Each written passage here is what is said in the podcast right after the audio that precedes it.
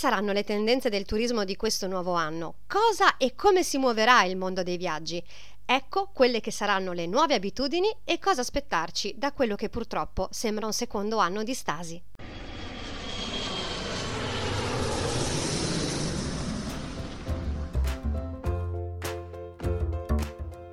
Benvenuto a bordo! Sei sul podcast della valigia di Pimpi, il travel blog di una pin-up in viaggio.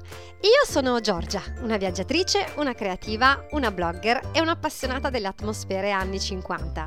Questo è lo spazio in cui ti racconterò dei miei viaggi, ti darò suggerimenti e consigli, tutto il profumo di zucchero filato, fai da te e possibilmente low cost. Pronti a partire con me?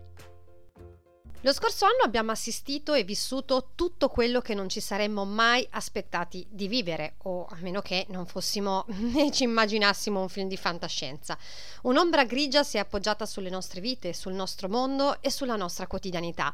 Se in un primo momento ci siamo lasciati sopraffare dal non sapere cosa sarebbe stato di noi, in un secondo momento abbiamo attraversato la paura e lo scoramento fino ad arrivare ad un sacco di reazioni. Ci siamo rimboccati le maniche e chi in un modo, chi nell'altro ha cominciato a mettere in campo esempi di creatività incredibili per risollevare il risollevabile e per unire anche l'utile alla situazione che abbiamo e stiamo affrontando tuttora, seppur rispetto allo scorso anno, in maniera leggermente differente. Se alcuni settori si sono barcamenati come potevano, altri sono esplosi, come quello della comunicazione digitale, altri invece purtroppo sono implosi e ancora vagano come anime erranti alla ricerca di quello che sarà, ma che nessuno sa. Sono cambiate le nostre abitudini, direi drasticamente. Abbiamo scoperto la nostra casa, l'avere tanto tempo e abbiamo scoperto che non solo Bonci è bravo a fare la pizza, ma anche noi. Ma adesso anche basta. Eh, ci siamo un po' eh, stufati e quindi eh, speriamo di cominciare a guardare al futuro con occhi di speranza. Come sapete io mi occupo di turismo, di viaggi e di comunicazione digitale. Se quest'ultima ha subito un'accelerazione pari quasi a quella che serve allo shuttle per arrivare sulla Luna e ha fatto un salto in sei mesi che avrebbe fatto in sei anni in condizioni normali, ecco il mondo del turismo e il mondo dei viaggi è impantanato ancora fino al collo. Ammesso e concesso che la situazione migliorerà e io ci voglio credere, che cosa dicono i dati? Che cosa ci dicono gli studi di settore? Che cosa cambierà oppure non cambierà in questo 2021? Come si muoverà il mondo dei viaggi e cosa cercheremo in qualità di viaggiatori? Come ci muoveremo, a cosa ci dobbiamo preparare, cosa dobbiamo lasciare andare. Ecco, questo che sentirete è quello che sicuramente non cercheremo. In generale devo dire che, seppur a fatica e con tutti i problemi del caso, il vaccino sta dando speranza, sta sviluppando un flebile ottimismo nei confronti di una possibile ripresa, anche se sarà lenta a prescindere. In generale la scelta di dove andremo avrà una parola d'ordine, ovvero adattamento. I dati ad oggi prevedono uno spiraglio per il turismo internazionale solo alla fine dell'ultimo trimestre verso gli Stati Uniti e l'Asia come destinazioni. Considerate che sono dati che risalgono all'inizio di febbraio febbraio, quindi eh, sono dati che sono in continuo cambiamento e in continua modifica come poi eh, la situazione che, che, stiamo appunto attraversando. Difficile sarà eh, pensare spingersi verso l'India, l'Africa e il Sud America. Resta comunque da vedere poi tutto ciò che riguarda la regolamentazione, che riguarda in generale la richiesta di tamponi in entrata e in uscita, quarantena e compagnia bella. Tenetevi sempre aggiornati sul sito della Farnesina, nel caso voi abbiate bisogno in questo momento di viaggiare per lavoro lavoro e comunque tenetevi sempre aggiornati anche sui canali ufficiali delle notizie e anche de- dell'Istat per esempio o dei canali appunto sugli studi di settori. Ma quali saranno i trend della stagione 2021? Prenotazioni last minute. Come lo scorso anno la tendenza sarà quella di prenotare last minute e sottodata. L'incertezza in cui siamo non permette assolutamente prenotazioni con largo anticipo, ma dai 7 ad un massimo di 30 giorni prima. Sebbene diverse compagnie aeree, ma anche strutture stiano applicando politiche di cancellazione di rimborso molto più smart, resterà comunque difficile lavorare di anticipo. Io stessa in questo momento avrei tantissima voglia di prenotare eh, la mia vacanza verso la fine dell'anno, l'inizio dell'anno prossimo, ma per non deludere le mie aspettative eh, voglio aspettare perché non voglio poi rimanerci male. I nuovi termini che utilizzeremo saranno staycations e minication. Il claim non sarà più andare, appunto vacation, ma stare. Il turismo di prossimità sarà quello che sul trend dello scorso anno andrà per la maggiore. Una riduzione del rischio sotto tutti i punti di vista, di salute in primis, economico, ma anche di, di aspettativa, appunto come, come, vi dicevo prima.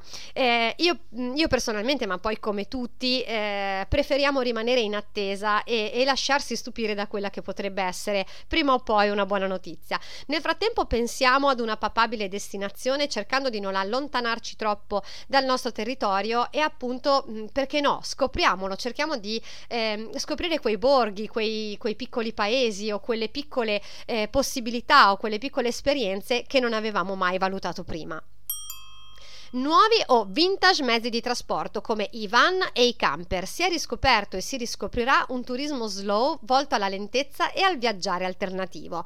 Camping, glamping e tutto ciò che riguarda il poter avere maggior spazio possibile saranno le parole d'ordine. Si cercheranno mete sicure, safety first, quelle in cui c'è possibilità di distanziamento, ma anche quelle in cui è garantita massima igiene e sicurezza, quelle che mi rassicurano sul fatto che posso stare sereno perché sono attente a questo aspetto. Questo quarto punto va a braccetto con quello a seguire perché uno influenza l'altro ovvero la scoperta di comunità locali prima quasi sconosciute, luoghi insoliti e non turistici. Via alla ricerca dunque di piccoli borghi, piccole città che in questo momento diventano le nostre nuove mete esotiche. Essendo meno note ai turisti, di riflesso le percepiamo anche più sicure.